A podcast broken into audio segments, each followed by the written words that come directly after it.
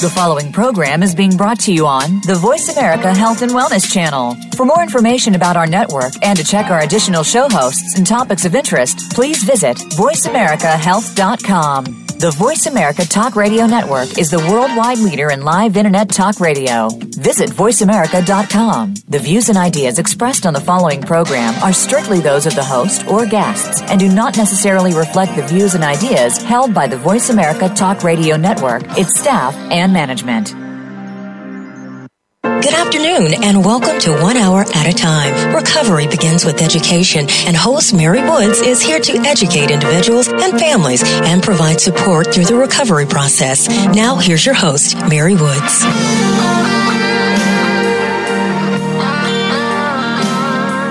Hey, good afternoon, everybody. Sorry about the technical difficulties and the delay. This is not Mary Woods. This is Kevin Keefe, guest co-host for One Hour at a Time. And this week we have Dr. Adi Jaffe, and the title of our show is Rethinking the Role of Shame. Just as far as a brief intro, uh, Dr. Jaffe received his PhD in psychology from UCLA. Dr. Jaffe's name has become known through his online and academic writings. Views on addiction and his research on the topic have been published in dozens of journals and online publications. He has appeared on several television shows and documentaries, and also uh, TEDx Talk, UCLA, which I've, I saw recently. Documentaries discussing current topics in addiction and the problem of addiction as a whole. Uh, Dr. Jaffe's main focus currently is on reducing the shame and increasing the reach of, reach of treatment associated with mental health issues. And Dr. Jaffe still teaches courses at UCLA, and he is previously was a co-founder and executive director of Alternatives Behavioral Health in Los Angeles. Dr. Jaffe, welcome to the show. Thanks so much for having me. Oh, you're welcome. Very excited to have you on. And I just saw your TEDx UCLA talk uh, this morning, so I'm very excited oh, great. to speak with you. That was Good. exciting. we can talk about some of the topics that came up in that. Uh, perfect, because it goes right into rethinking the role of shame. Yes, it absolutely does. So, as far as rethinking the role of shame, do you want to introduce our audience of uh, to uh, why we need to rethink the role of shame?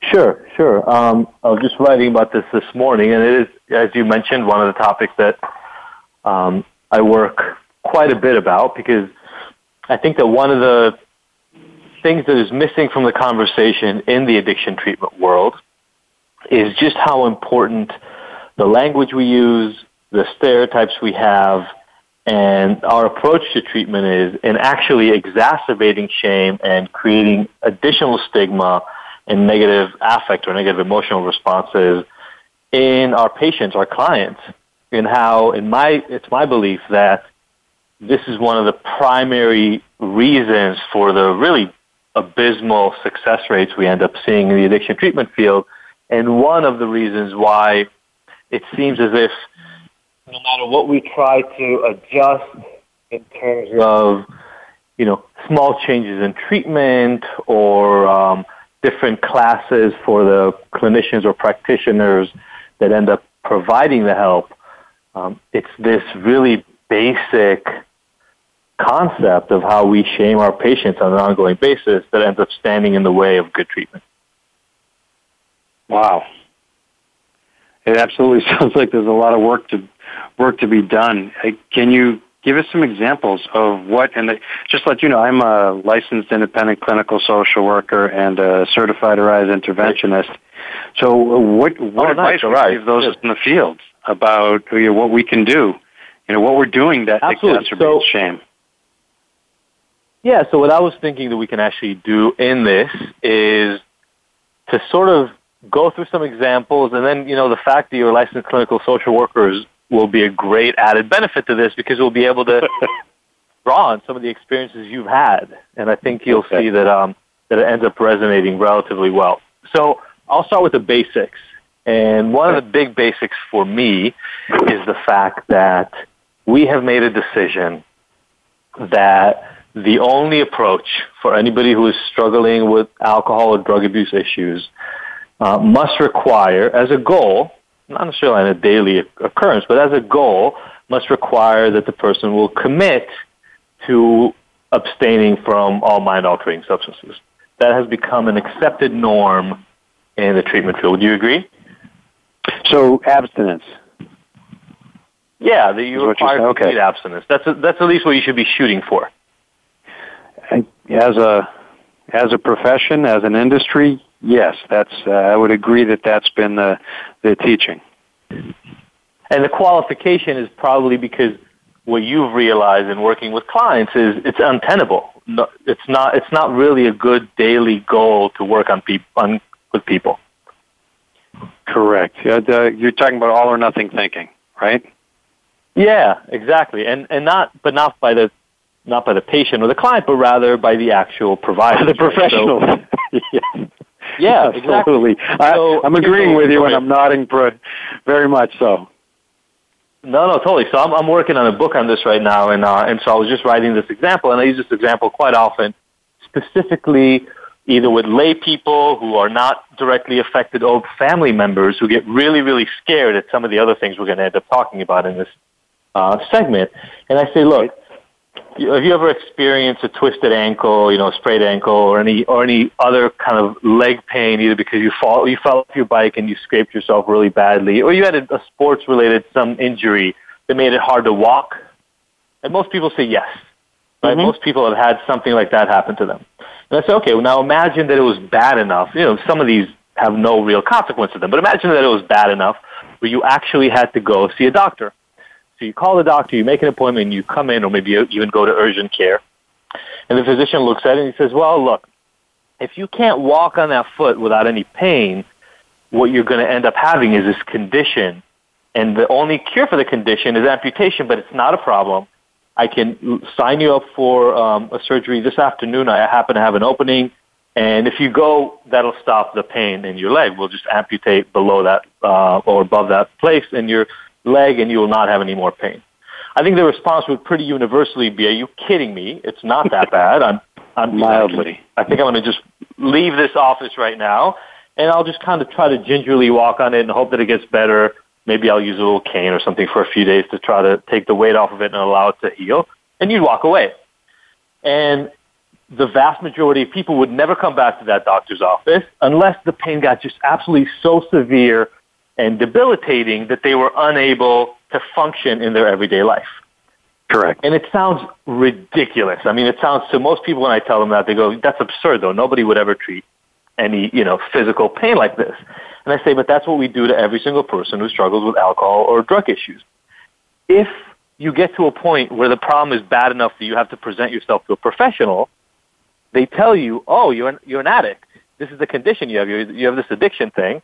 And this addiction mm-hmm. thing means that you can never drink or use drugs for as long as you live, which is the equivalent of telling you you can't do engage in this behavior ever again, like you can't walk on your foot. Mm-hmm. And that's it. That's the only solution. You know, at best, for the really well-informed clinicians, they say, well, why don't you try drinking again for a little while? And if, if it still continues providing issues and problems and consequences, then you have this addiction thing, and then you have to quit forever. But if you present with a with the medical condition we call addiction, there's one mm-hmm. solution. So that's that's the initial problem, and I think everybody understands just how difficult it would be for anybody to be willing to, especially early on in the process, engage in treatment that is that um, cut and dry. But then that gets exacerbated, and the reason it gets exacerbated is because we now have used the term addiction enough in our culture that there are really well established expectations and connotations with the disorder. And because we're not doing a workshop, we're having a discussion. I'll name mm-hmm. some of them, and maybe you can name some of them as well. But they're they're pretty simple things. So addicts are liars. Uh, they're manipulators. They're self-centered. They're going to be struggling with their sickness forever. They never get better. They never get uh, well, at least. Um, right. They're always addicts and they manipulate and they struggle with denial. They have a hard time keeping jobs or relationships. Um, they're more likely to be homeless and criminals. So that's sort of our understanding. I don't know if I missed any. Are there any that I missed that you feel like should be added to our list? that that's that's a pretty good list. That's a pretty good list. Okay, yeah, it's a pretty. It's, it's not a bad list. I mean, not a list you want to be on, but a pretty, a pretty no, comprehensive not list. with that kind, those kind of biases. I'm, I'm sure I missed some things, but you know, and there are really great phrases for this sort of stuff, like Mhm. um, "once an addict, always an addict," and "how do you know an addict is lying? Their lips are moving." There are all these really great phrases to really cement All the this disguised in understanding of the of the group. So now we've done a double duty on these on this group of people. We, and I, I belong to this group of people, by the way. And we can get more into that later as well. Um, Exactly. what we've told them is you're an addict, and the only cure for addiction is to stop using forever. But you're probably not going to be able to do it because you're a liar and a manipulator. You don't care about anybody. You're a terrible person. And we give them a single solution for the most part. Again, this is a, I'm, I'm going to put some caveats in here. I think the Right. system is gradually and very slowly changing. But we give them, and have for decades, almost a century now, given them essentially one solution. That solution is you've got to go to these meetings, and in those meetings, you've got to admit that you're powerless and admit that you have um, no say over this thing, and you got to give up your power to God and talk to a sponsor, and then you'll get better. So there's a prescribed problem. The prognosis is terrible, um, and it, it only has one potential solution, which is really difficult to achieve, and it can only be achieved using one method. And then we wonder why nobody wants to go to treatment, and the people who go to treatment perform incredibly poorly, and the entire rest of the medical industry or medical community uh, and the helping professions view addiction as this untenable, um, un- incomprehensible, demoralizing problem that we're having a hard time dealing with.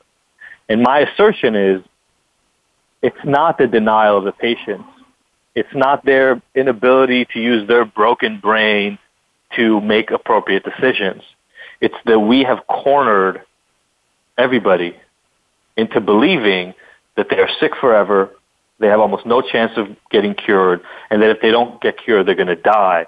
That we've essentially cornered them into this situation where um, nobody wants to go get treatment until it gets so bad that they can't function in life, which ends up being the self-fulfilling prophecy of the problems we already expected to have in the addiction treatment field.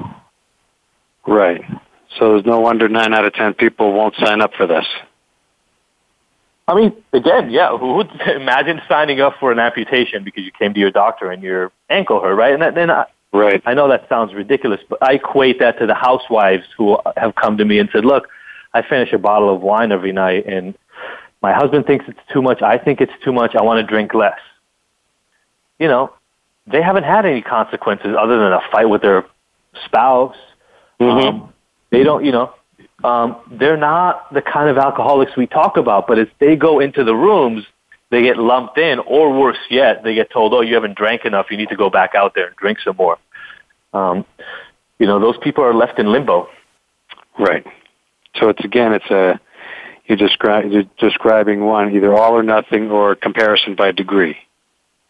Yeah, and up until recently, there were no degrees. You were an alcoholic or not an alcoholic. There were 2 Mhm. degrees. And so one size does not fit all.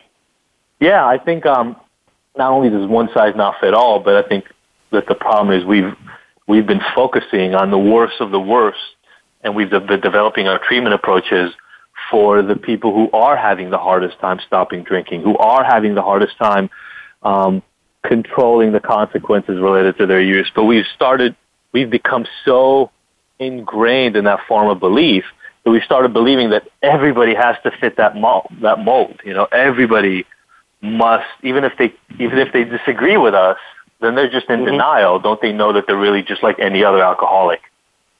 Okay. So what do we do?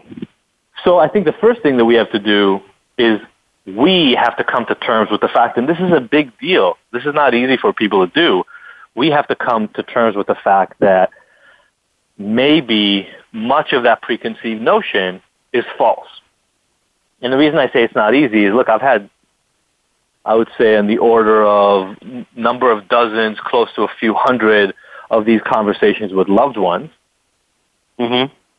and they, you know, they have a real, real difficult time with the notion that even though everything they've been hearing their whole lives, not only when they've been struggling with this with their spouse or um, their child, but their whole lives, they've been hearing that you know they have addiction in their family or that anybody who has any problem with alcohol is an alcoholic and can never drink again. And even though they've been hearing this their whole lives, that that might not be true for everybody. That itself takes um, it takes quite a leap of faith. But I'm, I'm assuming also there's some fear behind that as well. Yes, I think that's a great point. Um, and I think, by the way, it's warranted fear, right? If my child, I have a five-year-old and a seven-year-old. Yeah, absolutely. When they're 15, if they're 15 and, or 20 and they get into problems with alcohol, there will be an initial drive in me, especially given all this kind of preconceived notions that we've developed around these things, that if they mm-hmm. just never touch a drug for as long as they live, they'll be safe and I'll get to get what I want, which is to have my happy, safe child. The problem is that that's wrong. I mean, you know, you've treated, um, I'm assuming you've dealt with a number of people with drug and alcohol issues in your career. Yes. Have you ever found, not ever, have you typically found that the alcohol and drug use are the only problem in people who struggle with drug and alcohol use? No, not by a long shot. No, right? I mean, we know that 50 to 60% of them struggle with co-occurring mental health disorders, but I'm not even talking about, um, you know, the severe mental health disorders. I'm just talking about the discomfort and the the long-standing, you know, be it trauma, stress, anxiety, right. depression that they've been struggling with, and they've been using the substances as as a band-aid for those sorts of things. Um, mm-hmm. So the the thinking that if they become abstinent, they will be safer and better is not true, because that doesn't actually address the underlying issues. And then, so if if we can accept that, and we can teach people that, and some you know parents will and and loved ones will see that um, typically then hopefully we can move people away from that notion of, oh, okay, so if we fix the alcohol and drugs, that's not the end all be all of all this. And then I haven't asked you this yet, but you've um, you obviously have treated people like this. Have you seen any clients who came and presented either primarily or as a secondary issue with drug and alcohol problems, but then after working with them either for a long time or a short period of time, they ended up being able to reduce their substance use and end up with I would say at least, let's say, substantially less consequences and issues related to the drug and alcohol use? Yes, absolutely. Yeah. And this is this um, will be a great continuing topic for after we when we get back from this break.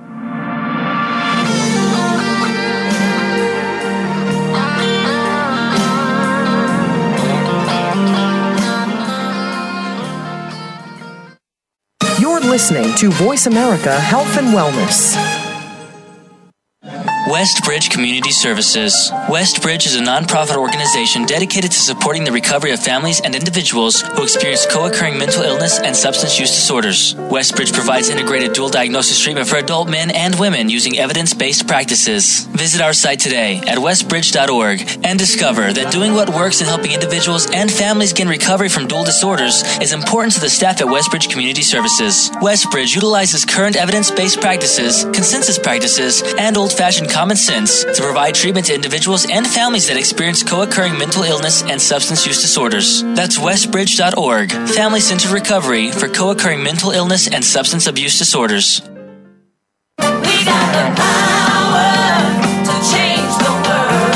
Is your health where you think it should be? If you're like most people, the answer is probably not. Where can you get the answers you need to get on the right track? The answers start on Occupy Health. Each week, host Dr. Susan Downs and her guest experts will answer your questions, as well as prepare you for questions you'll want to ask your health provider. You'll want to plan for your optimal health with Occupy Health. Listen Fridays at 11 a.m. Pacific Time, 2 p.m. Eastern Time on Voice America Health and Wellness. Sometimes it just seems that nobody understands. There's one individual who can help. If you're living with somebody who faces challenges such as autism, Asperger's, or other exceptional needs, you'll want to tune into Solutions and Strategies with Dr. Sean, Living the Challenge. Together, we'll uncover a variety of solutions to the challenges faced by individuals, their families, and teachers. Listen live every Thursday at 8 a.m. Pacific 11 a.m. Eastern on Voice America Health and Wellness. Your life, your health, your network. You're listening to Voice America Health and Wellness. You're listening to One Hour at a Time with host Mary Woods. If you have a question for Mary or her guest, call now. The listener lines are open. The toll free number is 1 866 472 5792. That number again is 1 866 472 5792. Now, let's get back to Mary and One Hour at a Time. Hey, welcome back, everybody. This is co-host Kevin Keefe, filling in for Mary Woods, and I am with Dr. Adi Jaffe, and our uh, title of our show today is Rethinking the Role of Shame. Welcome back, Dr. Jaffe. Thank you so much. You're welcome. Now, you say you made a, a uh, I want to say provocative, but you made a very uh, great segue statement before we went on break, um, asking actually it was a question asking me if I've ever worked with anybody who you're going to have to rephrase it for me because my memory's failing now. Because I. Yeah, I was just asking whether you've worked with anybody who presented either with a primary, like they came to complain about their drug and alcohol problems, that's what they wanted help there with, or secondary problem. You know, they came in with relationship issues or Mhm. or money problems, but you you found out pretty quickly that they, uh, you know, alcohol and drugs played a significant role, and then you did work with them for a certain period of time. You worked with them for you know a month or six months or a year, and they never quit, but they actually ended up having substantially less problems with drugs and alcohol through the work. And you said yes. Absolutely. Is nothing. Nothing's ever done in isolation, right? As far yeah. as the system. Um, so if you move one part of a system, the other pieces will move as well. Sure, sure. And yet, we have an entire system built on the notion, and you you've heard this many times in trainings, I'm sure, or at least coming up in the field, was that you know if somebody is using substances at all, you can't treat them, and that becomes this really hard line, especially in specialty providers. So, you know, mm-hmm. residential or outpatient treatment providers, and it's in the law to some extent, in the sense that you know, you're supposed to have drug and alcohol free spaces, which means that people aren't allowed to bring substances, which rules out anybody who's having such a hard time mm-hmm. dealing with their alcohol and drug use that they can't even stop to come to treatment, or the fact that a lot of clinicians won't talk to a client if they're even at all under the influence, et cetera. So there are a lot of things in place to kind of to to strengthen this line. And uh, and yet when I talk to a lot of clinicians, almost all of them have no problem thinking back of some examples, and you know maybe later on we can hear about some of yours. I can talk about some of mine, where a client was unable to stop, but there was a substantial reduction in consequences, which is how we measure that there's a problem. Right. And um, and so you brought up the safety thing, and Yes. you know you said that it feels like you know abstinence would be the better choice, and I conceptually agree with two caveats, right? One, which is even when I ask my clients to try abstinence, it is with the full understanding that the reason is for the other issues that are underlying the substance use to kind of bubble to the surface when you don't have the you know the safety net of substances to make you feel better at the end of the day. And um, the other one is that if we had a treatment system, if somebody was able to show me, and we can get into more of this as we talk, if somebody was able to show me a system that guaranteed that if somebody engaged in it, they would become abstinent, you know, then I would at least be willing to kind of say, okay, well then, yeah, then maybe we should ask everybody to be abstinent. But neither of those things are true. Um, asking somebody to be abstinent does not resolve all their other problems, even though they say that repeatedly in meetings. And it is so far um, to the you know to the left in terms of being untrue that anybody has found a system, a pill, a treatment approach, a meeting, or anything of that sort that fixes every single person who present for it. And so, with both of those things in mind, I think you asked how do we fix it? Well, the first thing we have to do in our treatment industry is stop this notion that unless you completely quit, you are a treatment failure or you haven't succeeded in your treatment. That has got to be the first thing we throw out. Can I throw a label uh, a label that uh, has been used in the field for a while? Please. Treatment resistant. Sure. Uh, but and, who do we call treatment resistant? uh, folks who uh, may not, and I'll put this in quotes, succeed in that what the full abstinence, full you know, full recovery, uh, full symptom reduction. Um, yeah. Someone who we will, and I, I, you're on the show for a reason, so I'll say this: folks that sometimes the system blames for having symptoms of an illness, and then asks them to leave treatment for those self same symptoms. Sure. So you brought up a lot of really great points and a lot that I'll want to make sure that we touch on. One of the things that you're obviously alluding to is the fact that, you know, when people relapse in treatment, they get kicked out. Um, yep. That's like one of the most nonsensical, ridiculous, malpractice, uh, deserving kind of practices that I've ever heard of in my life. Um, I tell parents, and maybe I'll tell a story of a patient. I'll call him Michael just to, you know, for the anonymity. Go ahead. But he came to he came to us dropped off. I was just writing this this morning, so it's fresh in my head. He came to us dropped okay. off from a detox center. He was heavily medicated. Um, he was having some delusions because of withdrawal and things like that. So he was on sleep medication, on sedatives, uh, and on antipsychotics. And he got dropped off downstairs. We were on the third floor of a office building. Got dropped off downstairs. What we got was a call that he had been dropped off. You know, out of it because of the medication. He'd been there for four to five days looking completely disheveled. He was homeless for a couple of days before he went to detox. I don't think he ever showered in a detox center once. He was there for four days. Um, and completely out of it. He had been in and out of treatment for about three years. And unbeknownst to him, when he was in detox, he got enrolled in our in alternatives, as you mentioned before. And his mm-hmm. parents were really excited about it because they felt like they had found something else that addressed these things he'd been complaining about but he didn't know, so he was actually very resistant to treatment when we first met him because, as far as he knew, this was just another episode in three years of treatment that he's had. Um, and he had actually left another treatment center because he had told them he no longer wants to go to AA meetings. He had had enough. He doesn't believe in God. He doesn't want to have, you know, a sponsor or any of those sorts of things. And so they called his parents and they said that he is treatment resistant, that he's not mm-hmm. willing to abide by the rules for treatment. And so they have to either kick him out, and they packed his suitcase. They had to either kick him out, or um, he was going to be willing to agree to treatment. And so his parents had pressured him, you know, and said, "We're going to cut you off," and all the all the other things that everybody, all the family members do, in order to keep him in treatment. And he listened, and he realized that you know he's going to go homeless otherwise, and he stayed there for another few weeks before mm-hmm. he packed up his stuff himself and left. And he left for LA thinking that he could rely on homelessness services in Los Angeles and the relatively good weather that we have in order to keep himself doing okay while he got his act together.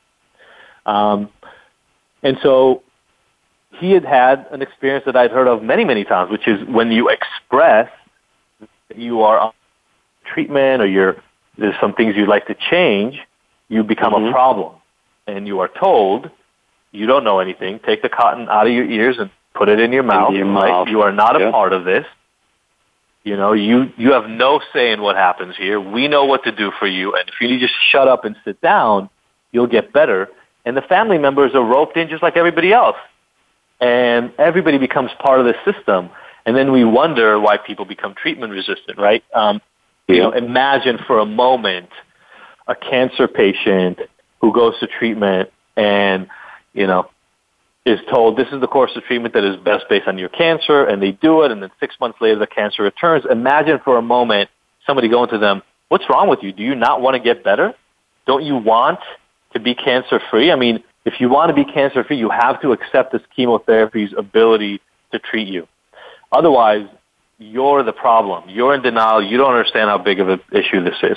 That's what we do to people all the time, and then we right. don't understand why they literally kind of lose their mind. They start being able to not being able to trust themselves. Right? There's this term in clinical uh, work called gaslighting. Right? This idea that you stop making people um, trust that they actually see reality, that they understand things. I have these conversations with clients all the time. Mm-hmm. Um, and, you know, again, they're told this repeatedly. And so one of the things we have to do is educate the the professionals, you know, talking to people who you want. Now you saw the TED Talk, so I can go, I can explain some of this as well. Talking to a client while you hold internally the belief that they are hopeless, liars who will never get better does little to help the client because what ends up happening is you transmit that through very subtle um, changes in your demeanor and through subtle um, you know changes in how you administer the treatment and you make right. it substantially less likely that they will succeed themselves and they feel it and they hear it and they see it so the first thing we need to do is as clinicians start listening to ourselves how sad mm-hmm. is it that somebody like you and other clinicians in the field know that they have seen people who either have outcomes completely different than what they've been taught or um, or present in a way that is very different than what a typical quote unquote alcoholic is supposed to look like. But, you know, that's the way the system is. So when we go to work in a treatment center that abides by abstinence only 12 step dogma, we go, well, that's what they do here. So that's what I'm going to have to do while I'm here, even though I know it's wrong. See, I've been fortunate enough not to be placed in that situation in my entire career. Good. So I've been very fortunate. That's great. Yeah, that's great. I hear about it all the time. Um, oh, I do we too. talked about we, we we can talk about um, you know you had mentioned the term harm reduction when we were on break, and I think maybe this is a good time to introduce it. Um, yep. And so when we give talks or when I do presentations or workshops on harm reduction, one of the initial questions is, well, A, what do I do with this? And so we, we can talk more about that. But the second one is, how do I bring this to the center that I work in? Because they are dogmatic. They do believe that everybody has to quit forever and all those sorts of, you know, typical things that we find in the industry. And I say, well, one of the first things you have to do is you have to bring it up. You have to talk about it. You have to say, hey, I've been listening to this stuff and it seems to make sense, maybe a little bit more sense than what we're doing here. Uh, why don't we talk about it openly? Because if the clinicians start bringing that to the places they work in, there will be more and more of that offering. Right. And so, you know, maybe what have you ever have you got training in harm reduction? Have you ever done harm reduction training yourself? I've never done that training myself, but I've participated in it. And this is also, and I'll, I'll explain this in a way. Um, I'll give an example of uh, a, a recent admission to Westbridge, where some an individual who came into our residential program did not want to quit drinking, did not want to yeah. stop, um, did not sorry, did not want to start taking medications for a mental health issue, but did want to stop using uh, marijuana and synthetics like bath salts you know, because they knew that they okay. they identified that as being very damaging to their goals. You know, getting staying in school, yeah. graduating, their relationships. So they come into care with that goal of wanting to stop certain substances, but not all of them. And that's acceptable to yep. us in starting a relationship in treatment with somebody. So that is very what you're talking about is very familiar not only to me but also to Westbridge as a whole. So that's and great. And so at that, we have we are we do have to break again. So we will be back shortly, Dr. Adi and one hour at a time. Thank you very much.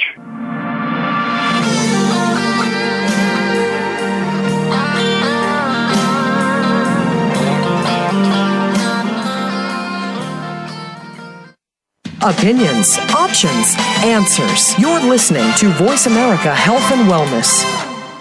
Westbridge Community Services. Westbridge is a nonprofit organization dedicated to supporting the recovery of families and individuals who experience co-occurring mental illness and substance use disorders. Westbridge provides integrated dual diagnosis treatment for adult men and women using evidence-based practices. Visit our site today at westbridge.org and discover that doing what works in helping individuals and families gain recovery from dual disorders is important to the staff at Westbridge Community Services. Westbridge utilizes current evidence-based practices, consensus practices, and old-fashioned common sense to provide treatment to individuals and families that experience co-occurring mental illness and substance use disorders. That's westbridge.org, family centered recovery for co-occurring mental illness and substance abuse disorders.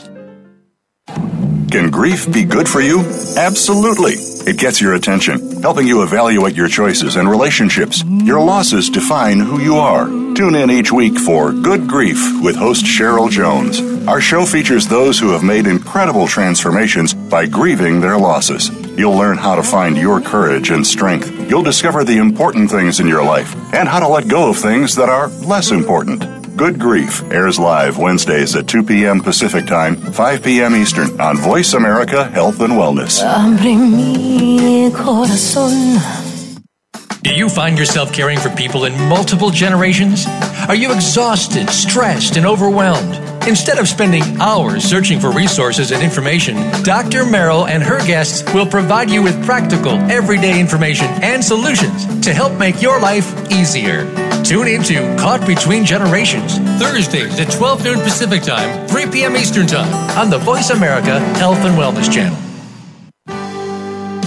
helping you make informed decisions for your life.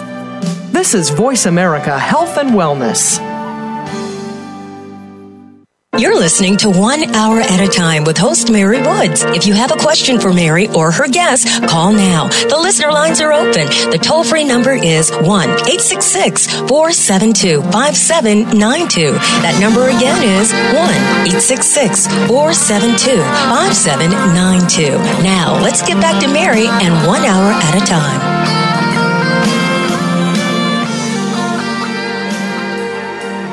Hey, welcome back, everybody. This is co-host Kevin Keefe, filling in for Mary Woods. We have Dr. Adi Yaffe with us today, continuing on the dis- on the discussion and topic, rethinking the role of shame.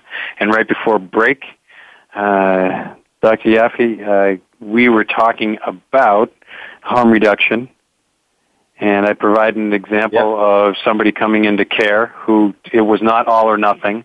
It was not uh, you have to give up everything to be in treatment. And then we went to break. So, what's your response to that? Yeah. So first of all, I'm so happy to hear about you know Westbridge's approach to this, and I think, like I was saying before, I think that's a that's showing us that the treatment industry as a whole is changing. You were saying that you've kind of had that experience, fortunately, in your um, in your professional career, which is wonderful. You know, out of the 13 to 15,000 providers in the country, about 85 to 90 percent rely primarily on Alcoholics Anonymous and 12-step literature and concepts to drive their treatment. So that leaves a few thousand providers in the country, you know, 10 percent or so that do mm-hmm. the kind of work you're mentioning. And so I'll go I'll go into what that means, but I think you know we mentioned that it would be nice if we had more time to talk. Next month, I will be at the National Conference on Addictive Disorder in Baltimore, specifically giving a workshop on this topic.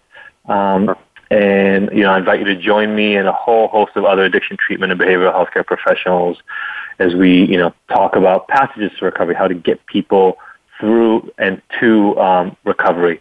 And I, you know, I've been at NCAD for the last four or five years, and it's literally one of the most extensive and, and enjoyable experiences, both educationally as, as a networking opportunity for professionals in the field. So I really um, encourage you to come join me. You can look them up at, at ncadcon.com, ncadconference.com, and, uh, and that'll be happening. And then I'm going to be doing a full day training at the Jewish Federation of Cincinnati. So that's in Ohio, and Mm-hmm. Whoever is close to that can come by, but that's going to be literally a full day. So uh, six, you know, six to eight hour training on shame and additional approaches, as we're going to be talking about here in a second, to addiction treatment.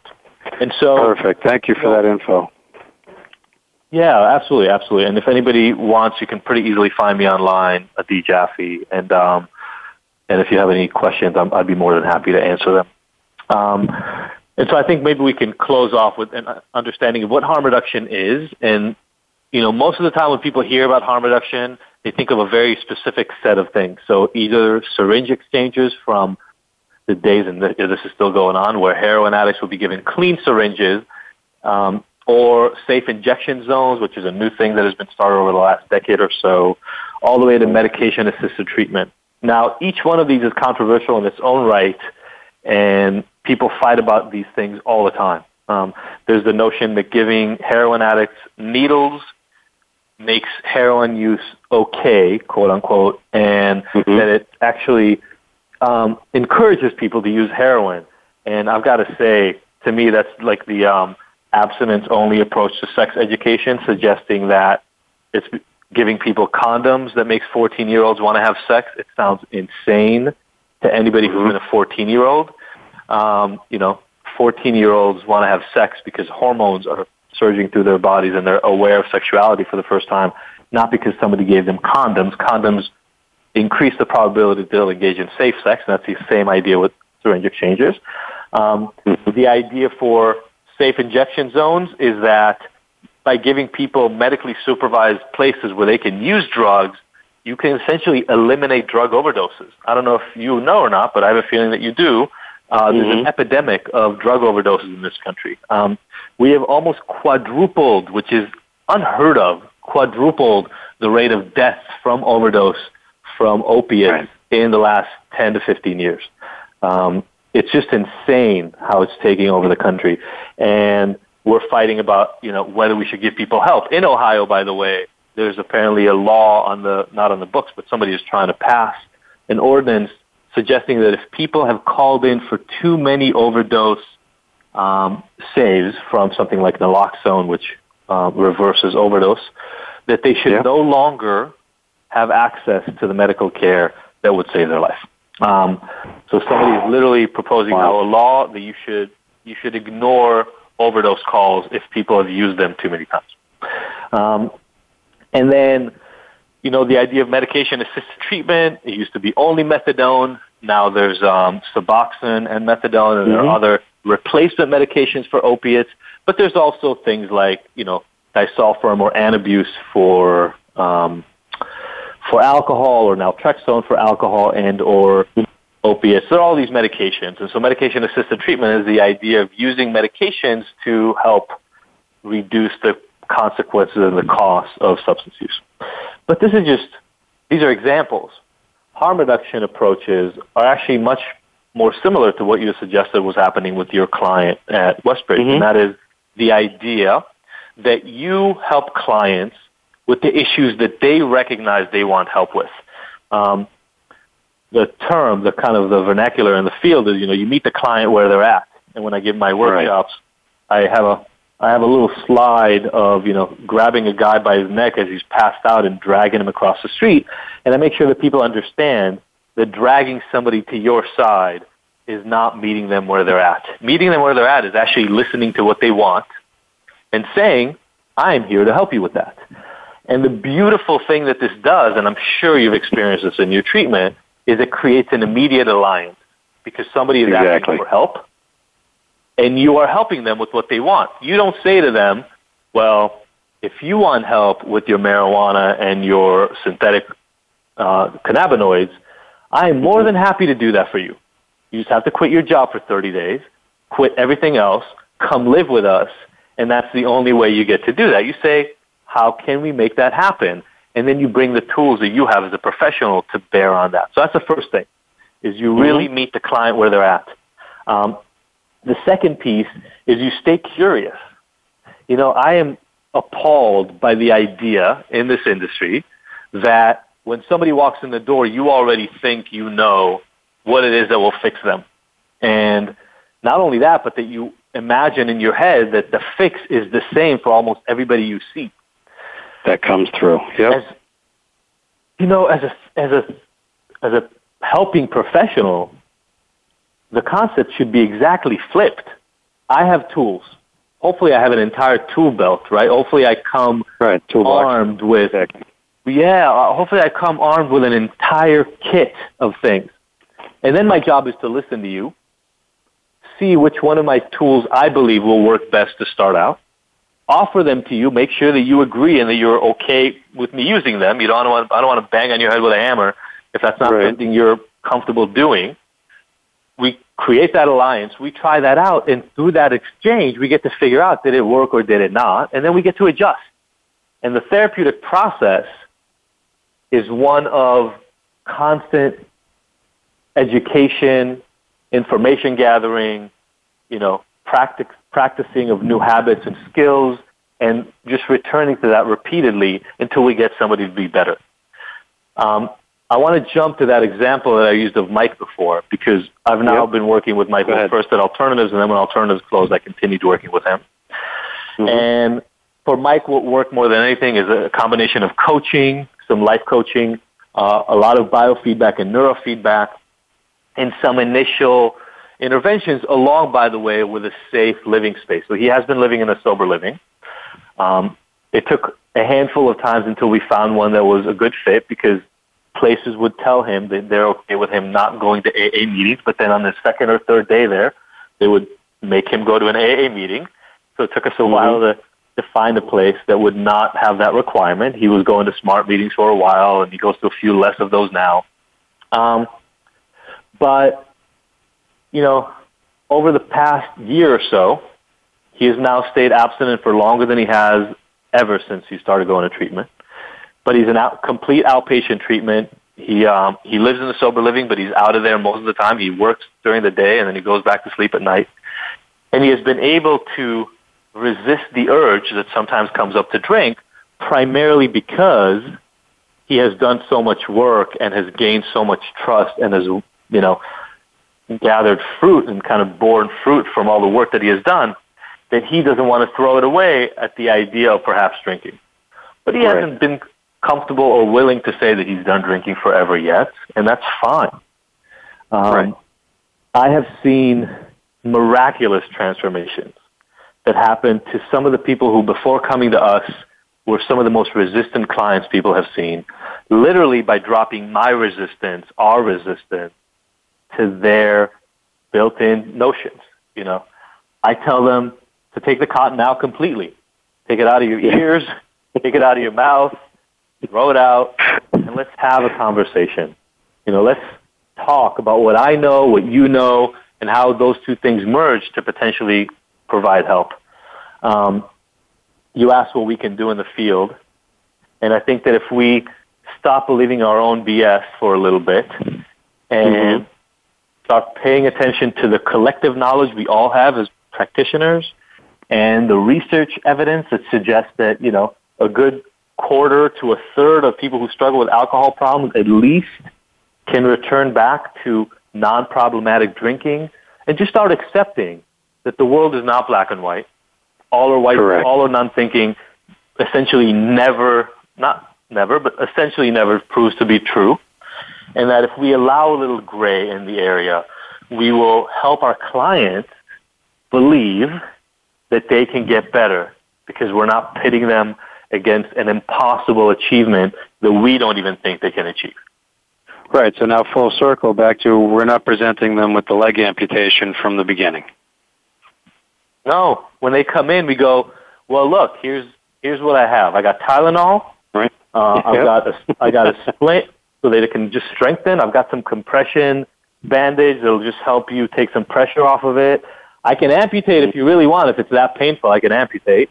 Um, yep. You know, or I've got you know I've got other pain medication that is stronger. I don't suggest it because this seems like a light sort of a thing that you don't need an opiate for. Right. But if the pain becomes too large in a few days, maybe we use that for a little bit. We give them options. Perfect. We give them an ability to pick, and then we see them through the process. You know, Dr. Yaffe, it is the top of the hour, and we have to close out our time at one hour at a time. And I want to thank you so much for being on the show and sharing not only your ex- experience, but uh, the information as well. It has been a pleasure talking. Absolutely, so happy to be time. on. All righty. Hope everyone has a great week. Thank you very much.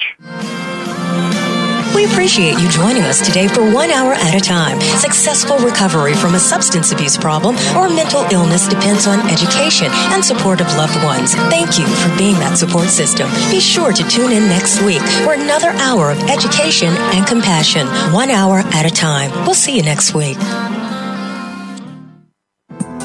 Thanks again for listening to the preceding program brought to you on the Voice America Health and Wellness Channel. For more information about our network and to check out additional show hosts and topics of interest, please visit VoiceAmericaHealth.com. The Voice America Talk Radio Network is the worldwide leader in live Internet talk radio. Visit voiceamerica.com. The views and ideas expressed on the preceding program are strictly those of the hosts or guests and do not necessarily reflect the views and ideas held by Voice America Talk Radio Network, its staff, and management.